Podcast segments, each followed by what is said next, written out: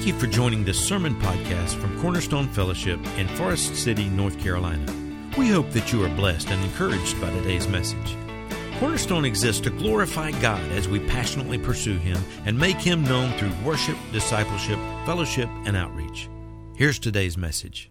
We're going to look today at Isaiah chapter 6, beginning in verse 1, and I'm going to read the all the way through to verse 13, the end of the chapter. I'm certain we will not finish this today, but if the Lord tarries his coming, uh, we'll finish it next week. I don't want to get in a hurry. This has been a message that has burned in my soul. And I just have begged God to give us the words today to say. I will say this before we read the text. I want to thank all of you for your prayers. I do ask you to keep praying for Loretta. She is still pretty weak, but we had the flu, and uh, it it it was it was tough. Uh, according to the doctor, we had black Amazon, Epizootie 17, and some 18. Um, no, I it. We, you know, we've been blessed. I've, I've not had it in years and years, but it was a different kind of Christmas, but we are all surviving, and um, God's been good to us. And thank you for the food some of you brought and things like that. It was so special. Um, we just free, appreciate your prayers and uh, brother Mike Dawkins stepping up and preaching. I already had calls this week about, hey, will that guy be preaching again? And uh, had to break their hearts, Mike. But um, anyway, Isaiah chapter 6. I know we've heard this before, but I hope we hear it in the next couple of weeks like we've never heard it. I hope we see it at a depth like we've never imagined. Isaiah chapter 6, verse 1 In the year of King Uzziah's death, I saw the Lord sitting on a throne, lofty and exalted, with the train of his robe filling the temple. Seraphim, that's plural for seraphs. Seraph is a word that means burning ones. It's also a word that means fiery serpents. It's the same word used in Numbers chapter 21 for the fiery serpents. So when we start to try to put together the image of what these things look like, there is so much that we don't know. But seraphim, that's plural already, im makes it such, stood above him, each having six wings. With two he covered his face, and with two he covered his feet, and with two he flew. And one called out to the other and said, Holy, holy, holy is the Lord of hosts. And this would have, according to the text and the intricacies uh, that we understand about the Hebrew description here, would have continued on and on and on.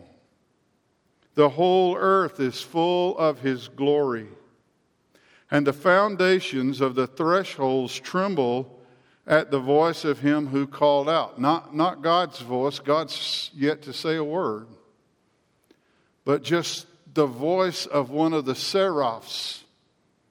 When he spoke that God was holy, the place was absolutely shaken, while the temple was filling with smoke. And then I said, Woe is me, for I'm ruined, because I'm a man of unclean lips, and I live among a people of unclean lips. For my eyes have seen the King, the Lord of hosts. And then one of the seraphim flew to me with a burning coal in his hand, which he had taken from the altar with tongs. And he touched my mouth with it and said, Behold, this has touched your lips. Your iniquity is taken away, and your sin is forgiven. And then I heard the voice of the Lord saying, Whom shall I send?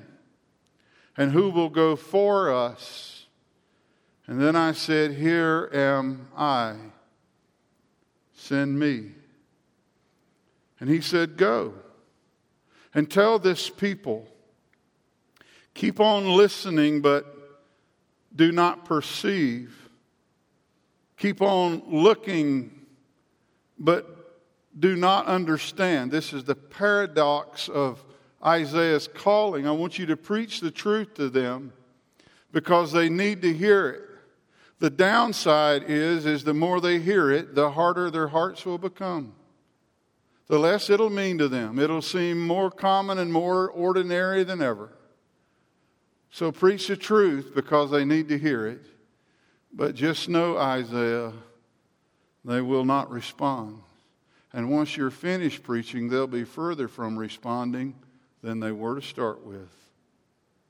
Render the hearts of this people insensitive, their ears dull, and their eyes dim. Otherwise, they might see with their eyes, hear with their ears, and understand with their hearts, and return and be healed. And then I said, Lord, how long? And he answered, Until cities are devastated and without inhabitant. Houses are without people, and the land is utterly desolate. They're going into captivity. The tribes in the north are just a few years away. These two tribes in the south, they will go as well. The Lord has removed men far away and the forsaken places are many in the midst of the land. Yet there will be a tenth portion in it, and it will again be subject to burning, like the terebinth or an oak, whose stump remains when it is felled. Uh, Elah is the word for tree here tree is fallen, but the stump remains, and the holy seed is its stump. This was an experience that changed Isaiah's life forever. He will never again see God the same way. And I want to just tell you, I know there's a lot of ideas among some denominations about second works of grace where you get saved and then later you receive the Holy Spirit and all of that. And that's not a biblical idea at all. It's, it's, it's actually the whole charismatic way of thinking is only about 150 years old. And so uh, that, that's something that's strange to Scripture. But I do understand from testimonies that I read and, and even from uh, uh, testimonies that I hear from, from those that, that there sometimes is a time once a person has become a born again Christian. I, Isaiah's not converted in this passage. He doesn't decide to leave paganism and follow God in Isaiah chapter 6. He has already done that, but this experience helped him to see God in a way like he had never seen him before. And it absolutely changed his life. I want to give you a couple of examples. One of them is a man by the name of Chuck Colson. Some of you will remember him, others may not, but June the 1st, 1973, Chuck Colson was confronted with the gospel. A man named Tom Phillips shared the gospel with him. Chuck Colson had worked for President Nixon, and he was up to his neck in all of the foolishness that went on through Watergate. He went to prison for it. He had lied. His sins were so public and so uh, well known to everybody. But Chuck Colson, on June the 1st, 73, He said, I put my faith and trust in the Gospels. Matter of fact, Tom Phillips not only led him to Christ, he gave him a book that was so instrumental. And uh, I always love uh, mentioning Clive Staple Lewis, but C.S. Lewis' book, Mere Christianity, was the book that he gave him. But Colson said, From that I fell on my face before God and I repented and I cried out to God, and God saved me. But he said years later, he said, I went through a bit of a dry spell.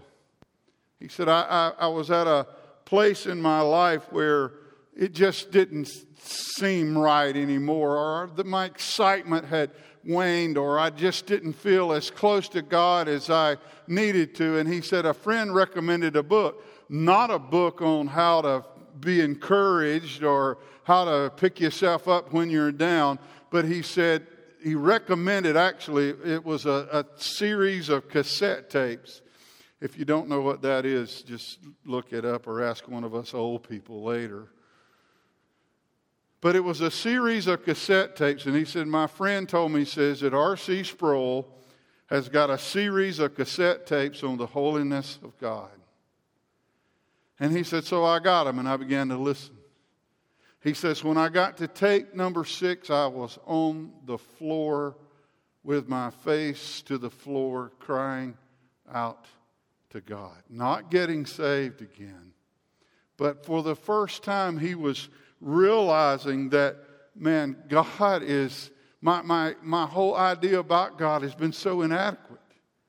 Everything I've ever thought about God, you know, we think of God sometimes in terms that are so inadequate. We all do. We think of him as some kind of Superman or, or whatever. We fail to realize that, that God never came into being. Before he ever created anything, he had already been here forever. We fail to realize that not only does God know everything, he knows everything right now. Nothing will ever occur to him. He is totally separate from all of creation. It is not at all like, well, the world had lots of gods and and you know that God you Baptist folks or whoever you might be, the one you serve, yeah, he threw his hat in the ring and but there are lots of gods and there are lots of this, that, and the other.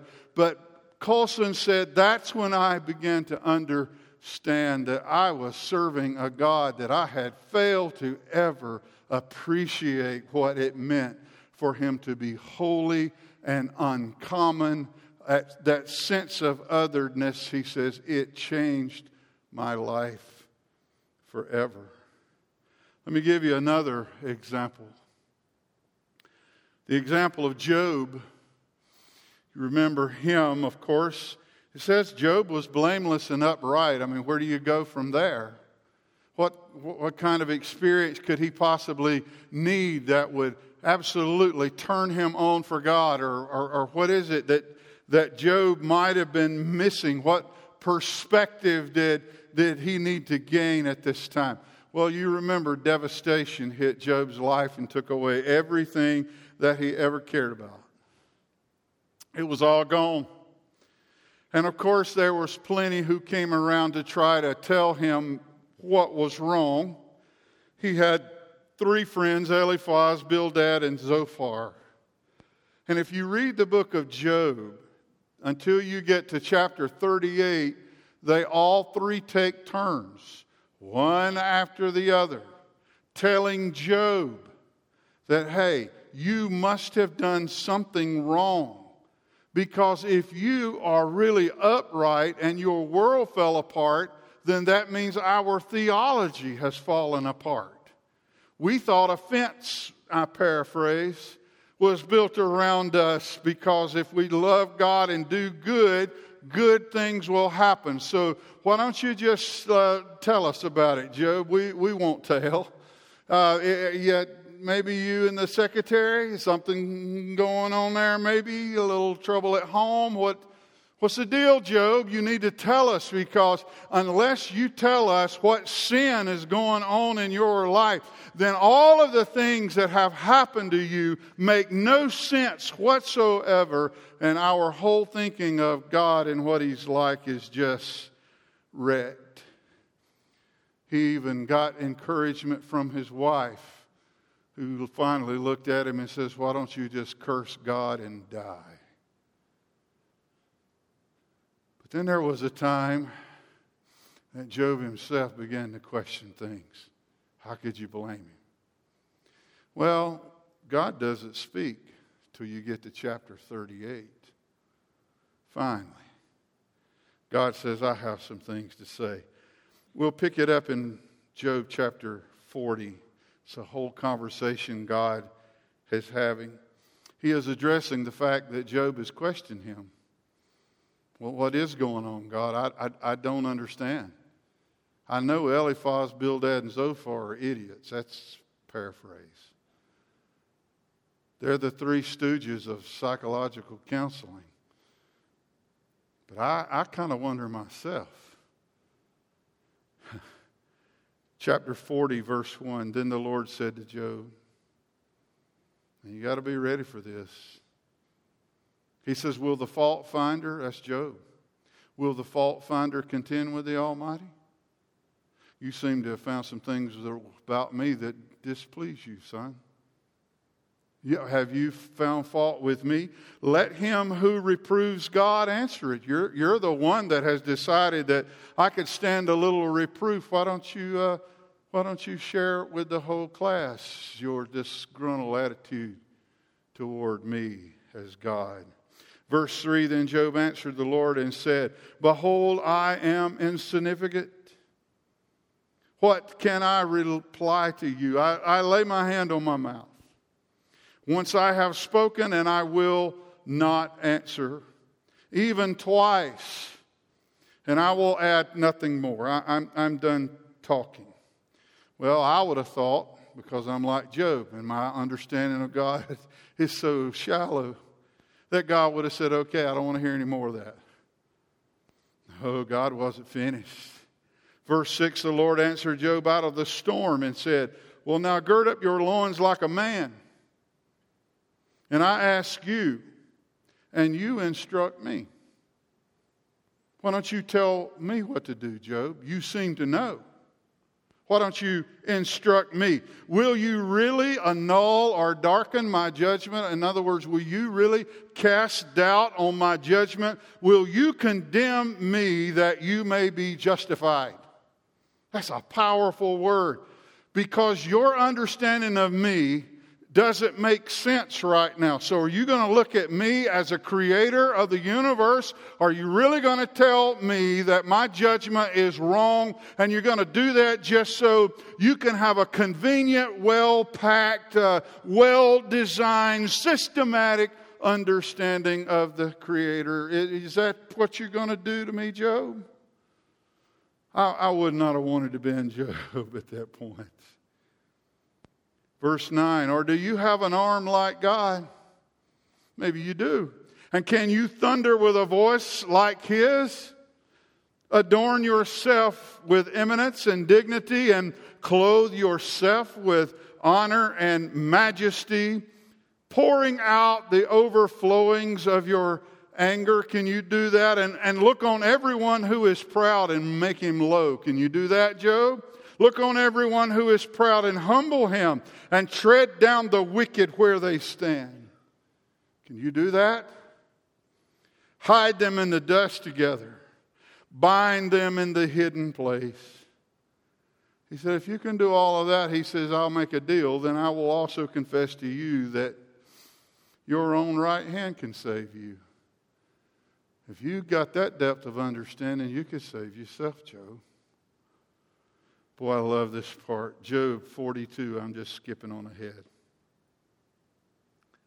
Then Job answered the Lord and said, I know that you can do all things, and that no purpose of yours can be thwarted. Who is this that hides counsel without knowledge? He's talking about himself. He said, I casted doubt upon your counsel, but it was because I was ignorant. Therefore, I have declared that which I did not understand.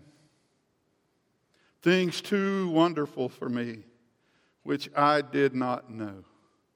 Hear now, and I will speak.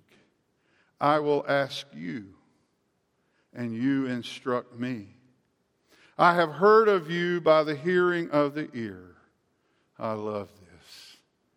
But now my eye sees you. Therefore I retract and I repent in dust and ashes. Man. You, you see, I, I wonder, Cornerstone, is this, is this the key we've been looking for? All these years as a pastor, me uh, personally wondering, well, well, what is it that we're not getting, God? Why, why is it if you are all these things that we claim you are and sing that you are and profess that you are, then why is it, God? It just seems like we just can't dance fast enough to even get people to come to church, God. And, and, and, and what is it that we're missing? Are, are, are, are we, there's just something that is, that is amiss here. And, and, and I think the problem is we need to have an experience like Chuck Colson and Isaiah and, and Job. We need a fresh understanding of the God whom we serve. Uh, matter of fact, I think a lack of understanding of God is, is that which has made casual Christianity possible. I cannot believe that if we really understood who God is, if we claim Him as our Savior and to have a personal relationship with Him, no one would ever have to beg us to come to the house of God. No one would ever have to beg us to make God a priority in our life. I think this casual understanding of God is why we actually think we own the money that's in our pockets and bank accounts and or that we own our own homes or that we have rights on this earth. I think it is also why that prayer and intimacy with God is something that we have to discipline ourselves to do. Imagine how it would make your spouse feel if you said, Look, I, I got this uh, thing on my clock or my phone, it's an app that it will remind me every few days to tell you I love you. It's really cool. I wouldn't hand her the phone right then. Why do we need that? Why is prayer and spending time with Him a discipline?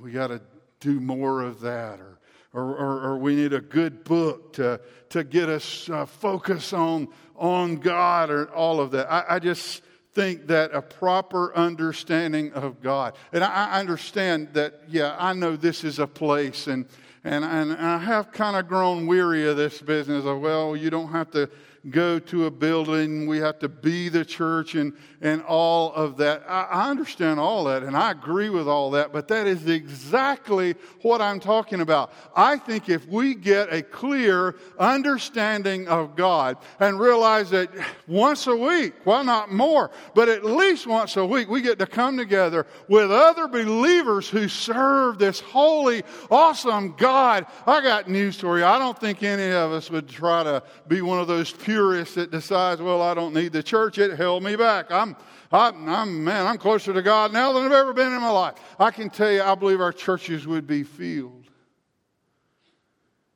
if we had that kind of understanding of God.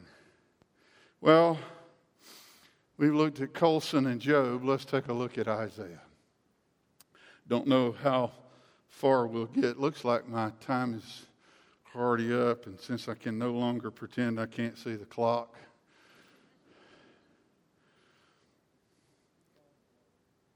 but let's look at least verse 1. In the year of King Uzziah's death, you can stop right there. That was a pivotal point. That was part of what brought all this about. Uzziah had reigned for 52 years. He became king when he was 16 years old he was one of the best kings that ever ruled in Judah. You remember, if he's a good king, he didn't rule in Israel, right? They never had a good one. Never. Not one. Those were the 10 tribes in the north. The two tribes in the south had about six good ones, and one of them was Uzziah. 52 years of prosperity. 52 years of increasing their military might. 52 years he spent building the walls of Jerusalem and fortifying them even greater. And he built towers and added them all around to face the enemy if anyone came. 52 years, it says that he actually would reclaim desert areas with irrigation and things like that. And there's one verse, I think, in one of the books of the Chronicles that says that he loved the soil. he loved the soil he defeated the Philistines, and there were some Arabians one time that came against him, and he defeated them as well. And the Ammonites, not only did they not bother him or Jerusalem, but the Ammonites paid tribute during this time. This man knew how to lead. Now, he had some problems we'll look at, but I want to tell you when Isaiah says, in the year that King Uzziah died, that is a pivotal point. The one we had put our faith and our trust in, I'm not saying that they did it in a sinful way, but it's just like in our world today, we have been blessed, and I say blessed, to have been born in the United States of America. What a great, great country, best country in the entire world. I just, I don't make any apology for that whatsoever. I, I just don't. But I can tell you, when our king dies, when we keep going in the direction we're headed right now, all of those things that we have been able to trust and, and wake up and take for granted every day of our lives, those things are slowly slipping away. And what's going to happen when King Uzziah is dead? I'm not talking about the president, I'm talking about our faith in the political system that has protected us and, and has provided blessing for us and ha- has, has created us uh, differently than most of the rest of the world. What, what a great place it has been. But I, I, can tell you, we see some signs on the horizon. You'd have to be blind not to that, that this thing that we've always leaned upon. I mean, I've never been shot at trying to come to this place to worship God. We don't pass bodies hanging in trees by the neck of others who didn't make it last week. They were caught or by the authorities. No one has ever burst in the doors here and threatened to take our lives. We have lived in this freedom. But I want to tell you something. One of these days, I believe, first of all, as a nation, as a group of people, the day is coming when God's going to get our attention like he did Isaiah's. You remember a few years ago, I thought about this this week. All anyone could talk about was the deficit. Wow. The deficit. Man, our deficit at one time, oh, good Lord, it was like $21 trillion. Incredible. Remember how worried we were about it? No one could get on television. Every politician would promise they're going to bring it down, they're going to address it, they're going to do a lot. I've not even heard about the deficit lately. It's a good thing it's not still $21 trillion, I guess. Only problem is it's $34 trillion and growing. That means that name on that money you've worked hard and saved, it's got the name of a drunk sailor who likes to gamble written on it. And it may be worthless before we realize it. There are some objective economists that tell us that 2024 is likely to be the year. Some things have aligned themselves to the point that this could be the year we wake up one morning and our world is upside down. So here's the point. He said, In the year that King Uzziah died, I saw the Lord. Here's the message Uzziah is dead, but God is not. That's how we have to live. That's how we'll get through whatever comes our way. I love that. There's a, another in the fire. There's another in the water holding back the sea. And God is trying to help Isaiah to understand that, yes, Uzziah is dead. And he did some great things. And, and, and, but people like Uzziah and, and different political situations and different financial situations, they come and go. They can change overnight. But he says, I am God and I am very much alive. That's where we have to put our faith and trust. It, it's so amazing. And I'm going to say something, I hope it doesn't upset you unnecessarily, but I can tell you, I'll be 64 years old in March. I'll be registered at Cabela's if you're interested, just letting you know. Never in my life have I seen the United States have worse leadership. If that makes you mad, I don't care. It's the worst I've ever seen in my life. Our leaders can't find their way out of a phone booth. And it's going to get worse. And we got here because of hatred. One, we didn't want to win, but he won the first time because there was a her we didn't want to win. look, how, look how we've just gone down this road, and now look where we are.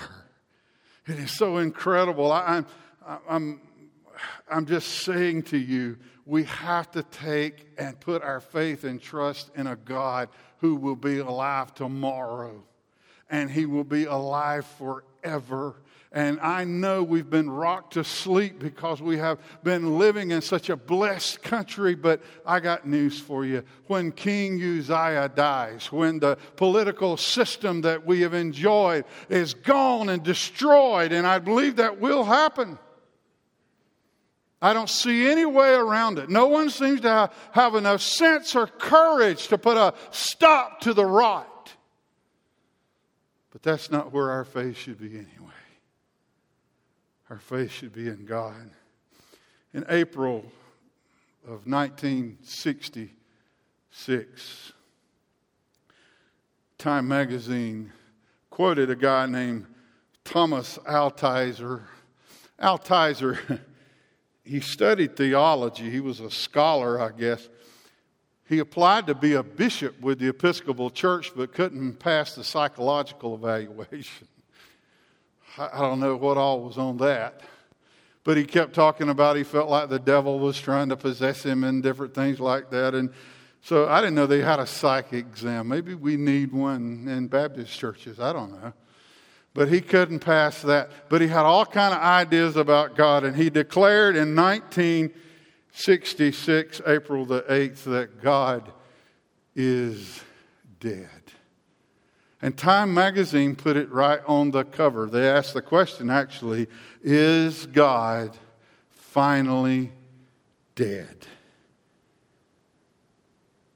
1966. God is dead. Thomas Altizer. November 28th, 2018, Thomas Altizer is dead. Signed God. And God's still alive. And Altizer, he just followed a long line of tyrants and fools into the dust of the earth while God lived on, alive and well. I'm going to close here. We'll pick up next week. There was an interview one time that, if you know these names, I know you know one of them. Just me naming them will get your attention, but you know something's good's coming when I tell you this. Rob Bell was being interviewed by Oprah. And Rob Bell was telling Oprah, you remember Rob Bell was a former Christian. You know, he's, I don't even know what he is. But he condemned the scriptures. He said the Bible is an archaic book. It's full of old tales that mean nothing anymore. It didn't used to be this way, but Boy, Rob has evolved or devolved over the years. He is a heretic. So Oprah is interviewing him one day, and he tells her, he says, You know, the Bible, it's not something that we need to follow anymore. It's archaic, outdated. And Oprah looked at him and says, When is the church finally going to get that? Oh, Oprah. What a theologian. When's the church going to finally get that? I'm telling you, that's what's going on all around us. That's the world in which we live. But I want to tell you this. I hope you'll read this chapter again this week. You know what would help too? Take some time and read the book of Job. It'll take you a little while. Do you good to be acquainted with Eliphaz, Bildad, and Zophar, formerly known as Larry Moe and Curly, but you just read some of the things they said. But read Job. But read this passage again next Sunday morning, Lord's willing. I want us to come back here. And I want us to see how God rocked the whole world for Isaiah.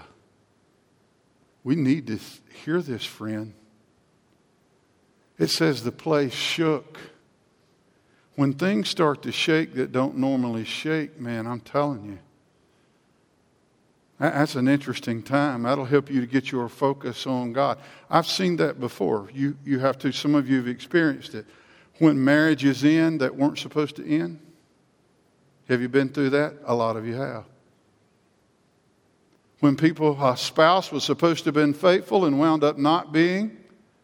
That's something that's moving that's not supposed to move. That will shake your world to the core. A job that was supposed to last forever, the company moves to China. Man, a child that was supposed to outlive you and didn't. That's things that shake, man. God says when those kind of things shake that normally don't, He said, that's when you're going to need your focus on me.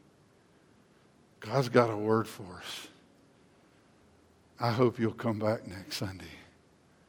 Let's hear what God has to say. Let's bow. God, I pray you help us now.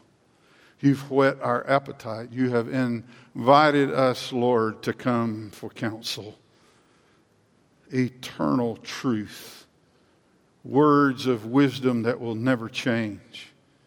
God, I pray that you'll help us now. Use this week to prepare our hearts to hear more about you and to understand what your nature is like. God, help us to refocus. Lord, we, we do worry. We love our country. Lord, we love where we live and we have been so blessed, but God, it may be difficult without some shaking. Unless Uzziah dies, Lord, we may never turn to you like Isaiah had to. So, Lord, walk with us through that. Lord, when that darkness comes, let us be lights. Let us be lights because of the God we serve and the faith that we have in you. In Jesus' name we pray. Amen.